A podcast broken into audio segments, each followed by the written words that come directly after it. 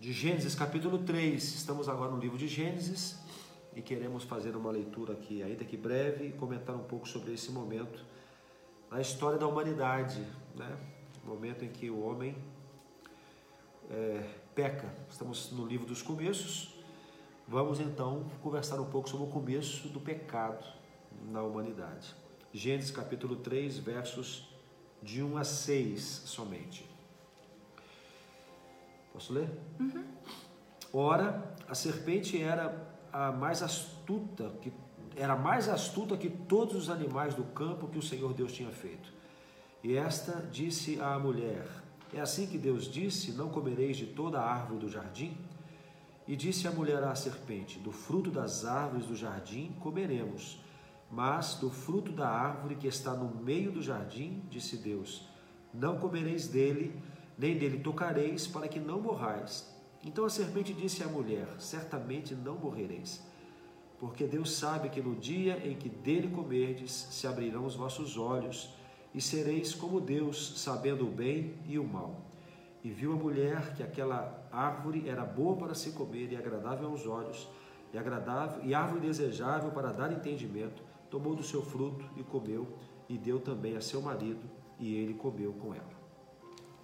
Vamos conversar um pouco hoje sobre ah, o que poderia ter feito ah, esse casal que vivia tão bem, né, na presença de Deus, em comunhão com Deus, por que esta inclinação a algo que desonrava a ordem do seu Deus, desobedecia o seu Deus e lhe abria, na verdade, uma vida que lhe afastava continuamente de Deus e lhe conduzia para a morte. Vamos conversar um pouco sobre isso hoje? Gente, vocês percebem que Deus ele foi muito enfático em dizer que não era para eles comerem do fruto. Deus foi muito, ele foi firme nisso. E é muito interessante que às vezes a gente ouve algumas pessoas falando é, que o homem pecou porque ele comeu do fruto. Né? Ah, e se ele não tivesse comido fruto? O problema estava em comer o fruto. Não, o problema não estava em comer o fruto, o problema estava na desobediência. Né? O problema estava na rebeldia. É, há um tempo em que eles obedecem, né? Eles estão vivendo ali no jardim, então há um tempo em que a ordem do Senhor é cumprida por eles dois, né? Mas até que um dia o diabo, usando a figura daquela serpente, ela começa a conversar com Eva e começa a trazer ali uma proposta de algo para ela fazer, para eles fazerem, que era em desacordo com a vontade de Deus. E começa a semear Isso. dúvidas na mente de Eva. Eu fico pensando, amor, se aquela foi uma conversa única, se a serpente em outros momentos talvez se aproximou, Sim. falou outra coisa, porque É uma o, o diabo faz isso com a gente É hoje. uma conjectura é, possível, Possível, né? Claro. possível, né? A Bíblia não dá todos os detalhes, Se gente. fosse escrever tudo, né? não- não Com certeza. Mas eu acho, analisando o jeito que o diabo faz hoje com a gente, pode ser que a serpente, de alguma forma, já tivesse conversado em outras situações. É aquela coisa de vai se aproximando, porque é assim que o pecado acontece na nossa vida. E aí, é, um belo dia, que é o, o- o que a Bíblia relata, esse diálogo, é quando a serpente diz para Eva que o que Deus está falando não é verdade. E o que, que Deus estava falando? Está falando que se, se ela comesse, ela iria morrer. Que se eles comessem, morreriam. Uhum. Né? Ele fala, não, você não vai morrer. Certamente vocês não vão morrer. O problema é que Deus não quer que vocês sejam como Ele. Porque se vocês comerem, vocês vão ser como Deus. Essa é a argumentação Uhum. de Satanás. É interessante porque a gente tem que observar que é assim que o diabo trabalha. Uhum. Ele vai é, com sutilezas, com perguntas, é, questionando algumas situações, até que ele comece a fazer uma, fazer uma proposta para nós de um comportamento que vai totalmente contrário àquilo que nós recebemos de Deus. Isso é muito sério, porque essa desobediência desse casal, né? A gente sabe que a Eva come primeiro, depois ela leva pro seu marido. É, eu às vezes fico pensando assim, poxa, e se Adão tivesse dito que não, né? Será que mudaria a história? Mas a, a Bíblia fala que Adão come. E, ah, e eu, eu tava. Nunca tinha percebido uma coisa, amor, nessa passagem. Que quando Deus diz para não comer do fruto, ele diz para Adão e antes de criar Eva. Uhum. Já tinha percebido isso? Uhum. Eu sempre achei que tinha sido uma orientação que os dois receberam. Não, quem recebeu a orientação foi o homem. Eva nem tinha sido criada ainda. Talvez pode ser uma conversa que Deus tinha outros momentos com eles dois, mas a Bíblia não fala. A orientação é para Adão. Sabe que eu vejo aqui, gente, a, a importância da posição do homem em se manter firme nas orientações que Deus dá, sabe, para a família. E também falar que nós mulheres temos um poder muito grande de convencimento. A mulher tem essa habilidade. Quando uma mulher quer uma coisa, gente, ela dá um jeito de conseguir. Vocês concordam comigo? Eu tô, eu tô aqui é, revelando até um, uma falha nossa. A mulher é muito persuasiva. É, é, dificilmente, quando a gente quer uma coisa e a gente perturba o marido, dificilmente a gente não consegue.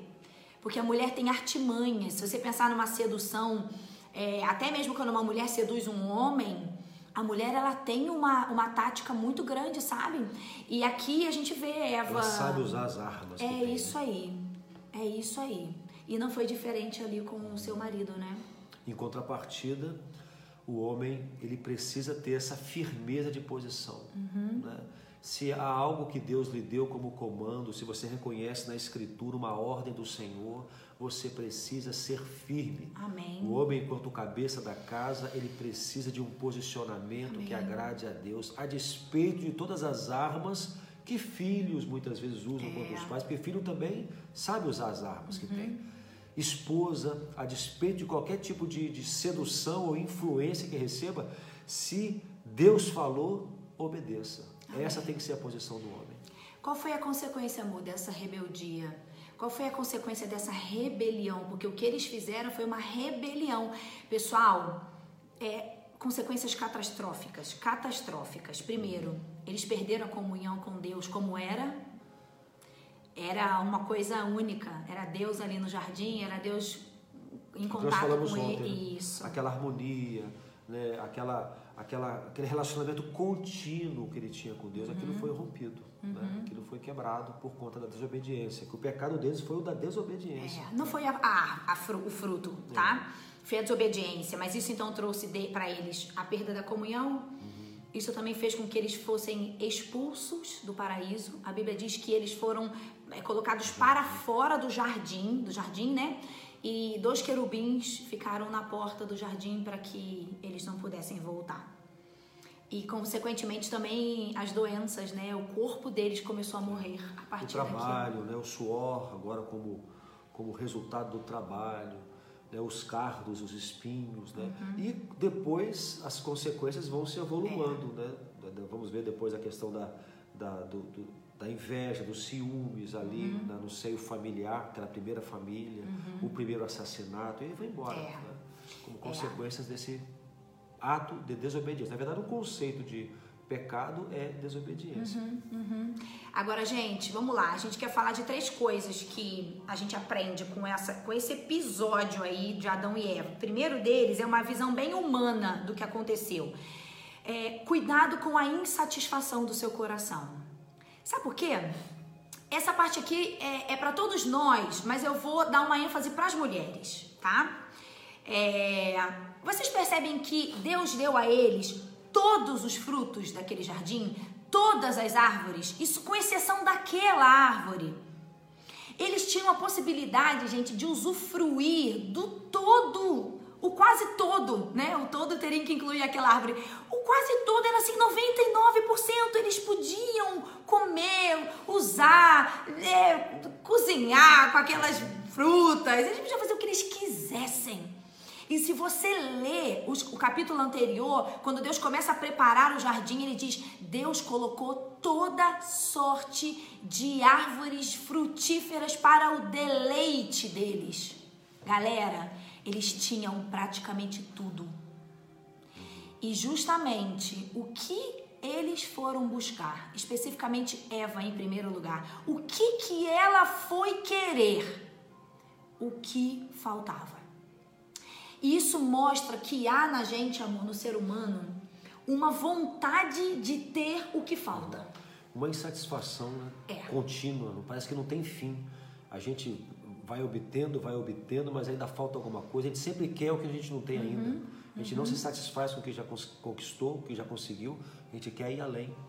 E o diabo sabe disso e ele usa isso muitas vezes contra nós. E nos afasta de Deus muitas É vezes, nos aí. levando a, a desejar aquilo que nós não precisamos. Mas é aquilo exatamente que vai nos colocar em, em confronto com o nosso Deus. Eles tinham uma vida perfeita ali, amor. Eles tinham alegria completa. Eles tinham comunhão com Deus. Eles tinham todas as árvores do jardim. Era fartura de alimento, mas eles não estavam satisfeitos. Ela não estava satis- satisfeita. Ela quis mais. Isso numa Eu, eu ótica. coloco o homem junto nisso aí. Ok. Não vou deixar o homem de fora. né? Mas você sabe, amor, que eu, assim, agora um um olhar é, como psicóloga mesmo. As mulheres são mais insatisfeitas do que os homens em vias gerais. As mulheres, elas têm ali uma, uma vontade de, de ter justamente o que tá faltando. Ela tem, assim, ela tem nove. Ela, quer Ela não dez. se alegra com Ela quer nove. o dez, Ela né? quer o 10. Ah, Os homens também são assim. Mas aqui eu quero colocar pra vocês, gente, que numa visão humana do que aconteceu ali, o grande problema foi a insatisfação do coração. Às vezes temos recebido muito de Deus. Mas o nosso coração não consegue se satisfazer. Queremos o que nos falta. Somos seduzidos por aquela pequena parte que a gente ainda não tem e a gente corre o risco de cair na armadilha de Satanás. Eu acho que está ligado, sabe com o quê? Ah. Com a posição que Deus ocupa em nossa vida. Sabe, porque essa busca pelas outras coisas, né? A gente vê ali naquela passagem, quando, quando o Senhor fala, olha, em primeiro lugar, o reino de Deus. E as outras coisas que são essenciais, que Jesus fala de coisas essenciais ali, vão lhe ser acrescentadas. Mas quando Deus não está no topo da nossa escala de prioridade, nós buscamos as outras coisas. Quando buscamos as outras coisas, nunca estamos satisfeitos. É isso aí. Deus nos satisfaz. Se Deus está no topo, Ele nos satisfaz. As outras coisas são acrescentadas. Quando Deus não está no topo, nós queremos coisas materiais, nós queremos eh, beleza física, queremos um cabelo maravilhoso. Queremos... Isso não é importante, não é nem essencial para nós. Mas como Deus não está no topo, essas coisas se tornam importantes. E nossa referência não é mais o que Deus quer, mas é o que o mundo nos cobra. Porque olhamos ao redor. Isso aí. E se todos têm, eu também quero ter. Aí, amor, a gente entra na, na- no grande perigo para a insatisfação da nossa vida, que são as comparações. Eu não sei se Eva olhou para aquele fruto e comparou com os outros. Aí talvez ela pensou assim: Não, nossa, ele- igual aquele ali eu não tenho, não. É, ele viu, ela viu que era agradável. É isso aí. Isso aí é bacana. Galera, cuidado, cuidado com as armadilhas de Satanás, porque ele vai fazer você olhar para aquilo que você ainda não tem, e ele vai fazer parecer que o que você não tem é justamente o que você precisa.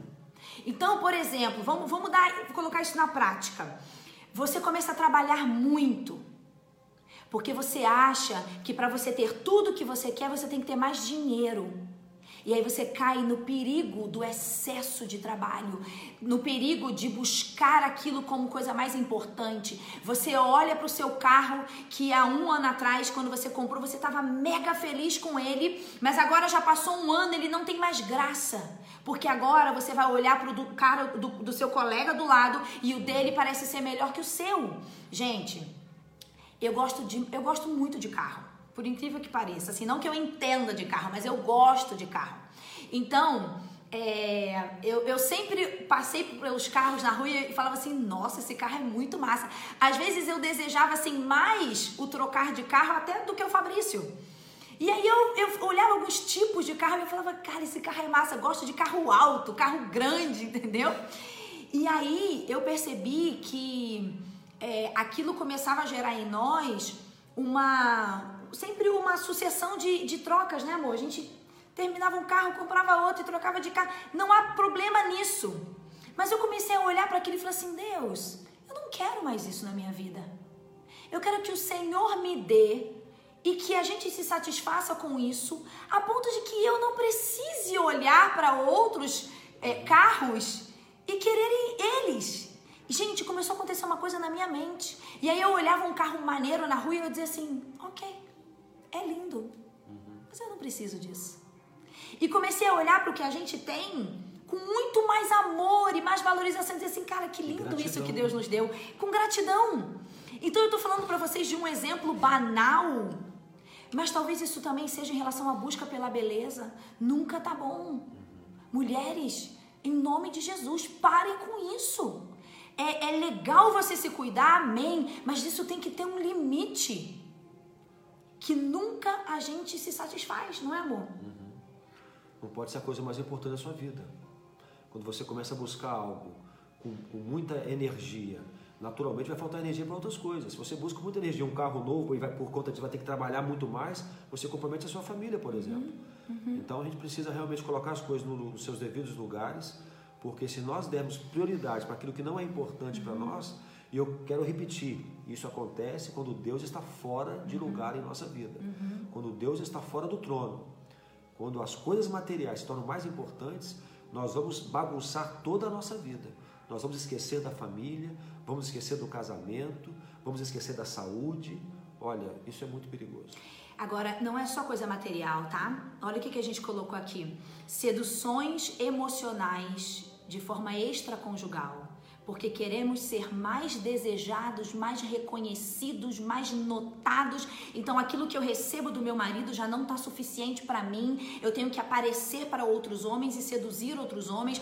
Homens, a mesma coisa. O que você recebe da sua mulher não é suficiente e você precisa de mais, e então esses homens começam a, a, a quererem outras mulheres, e, e, e aí o diabo percebe isso, e ele vai te trazendo mulheres, porque é isso que ele faz. Quando ele percebe uma fraqueza nossa, ele vai apresentar aquilo a gente.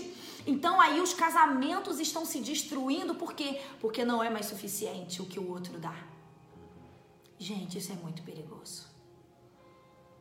Toma cuidado com a insatisfação do seu coração. Eles tinham o jardim completo. Mas o que, que eles foram buscar? A única coisa que faltava. E a sedução de Satanás, olha, vocês vão ser igual a Deus. Né?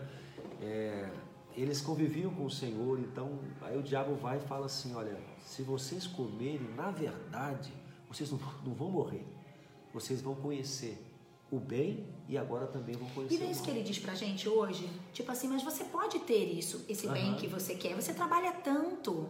Nossa, sua vida é tão dura. Ou no casamento, né? Ah, mas você pode flertar com essa pessoa. Até porque a sua esposa ou seu marido, ele tá tão frio com você. Gente, são essas palavras que Satanás põe na mente. Quando, quando ele quer justificar da gente fazer algo que Deus disse para não fazer. Sabe o que eu penso? Naquela conjectura de que isso aqui não foi uma conversa só, que foi um. Vamos né, pensar nisso, ó. Muitas vezes Eva deve ter passado, Adão deve ter passado em frente àquela árvore, Uhum. né, olhado para aquele fruto. Aham. E talvez aquela voz de Satanás est- estivesse ali de alguma forma tentando estimulá-los àquela atitude. Então o diabo faz assim. Às vezes nós estamos ouvindo uma coisa, troca de carro, Aham. Troca de mulher, né? ou então flerte um pouco mais com esta pessoa ou com aquela pessoa, não tem nada a ver, não tem problema nenhum, não vai dar em nada isso. né? E você vai ali, você vai deixando aquela semente começar a, a- a- a criar raízes na sua mente, e isso vai te levar depois ao pecado. Os vícios, sabia, amor? Os vícios também revelam insatisfações. Exato. A minha vida não tá boa, eu preciso de mais e mais. E aí a gente vai buscando esse mais, e quando a gente vê, a gente tá no fundo do poço. Ou então eu quero fugir da minha vida. né? É. Exatamente. E, e justamente esse é o segundo ponto. Satanás ele vai tentar nos enganar. Esse é o papel dele, gente. Ele é o pai da mentira. Ele sempre mente pra gente. Mentiroso, Então, desde o princípio. desde o princípio, e ele vai oferecer todos os dias, queridos, todos os dias. Se você não vigiar, a sedução dele vem em todo tempo. Você olha para uma coisa e ele já percebe o seu olhar desejando aquilo. Quando você discute com seu marido e com sua esposa em casa, quando você briga com seus filhos, quando você ganha um dinheiro a mais que você não estava esperando, ele já vai ver para onde a gente está olhando, o que, que o nosso coração está começando a desejar e ele vai apresentar isso para gente. Mas a questão é, por que, que ele faz isso? Porque o papel dele é nos afastar de Deus. Ponto. Esse é o ponto principal. A pessoa trabalha muito, ela não pode buscar Deus, porque ela não tem tempo, não tem energia, não tem vontade. Quem que quer buscar Deus, amor, quando chega em casa 10 horas da Cansado. noite? Quem? Cansado, Concorda? estressado. É. E, e você vai tentando obter coisas novas, conquistar, e você não consegue, isso vai te gerando. Frustração. É, é uma retro, retroalimenta a sua decepção. É você deseja aí. as coisas, não conquista, aí vê os outros conquistando. É isso aí. E aquilo se torna mais importante para você, e você vai lutar mais ainda, e você ainda não conquistou, você vai se decepcionando, questiona até Deus. Uhum. Tudo, falo pela terceira vez, tudo é uma questão de responder a pergunta: aonde está Deus em nossa vida? Agora, por último, o que Deus quer de nós? A gente já entendeu o que o diabo quer, mas o que, que Deus quer? O que, que ele queria para Adão e Eva? Ele queria que eles dependessem de Deus. Ele queria que, uma vez que ele deu um comando, eles obedecessem. Filhos, eu estou dando tudo que vocês precisam. Que vocês precisam, não que vocês querem. Eu estou dando tudo. Todo o necessário. Isso. Então confiem em mim, dependam de mim. Não olha para a janela para ver o que, que as pessoas estão vivendo lá fora. Confiem em mim. A relação que Deus queria ter no jardim com Adão e Eva era uma relação de completa confiança e dependência. Mas aí a, a serpente disse: vocês vão ser como Deus. E o que, que eles quiseram? A gente quer ser como Deus. A gente não quer depender dele. Quer ir além, né? É, a gente quer ser como ele, ou seja, autossuficientes. Galera, cuidado com a necessidade, com a sua vontade de ser autossuficiente. Eu não preciso de Deus. Eu faço as minhas próprias leis. Foi o que você disse ontem, né? Gente, sobre isso que você está falando, você já observou as pessoas que tentaram viver sem Deus? Aonde elas estão chegando? As pessoas que proclamaram a sua independência de Deus, aonde elas chegaram?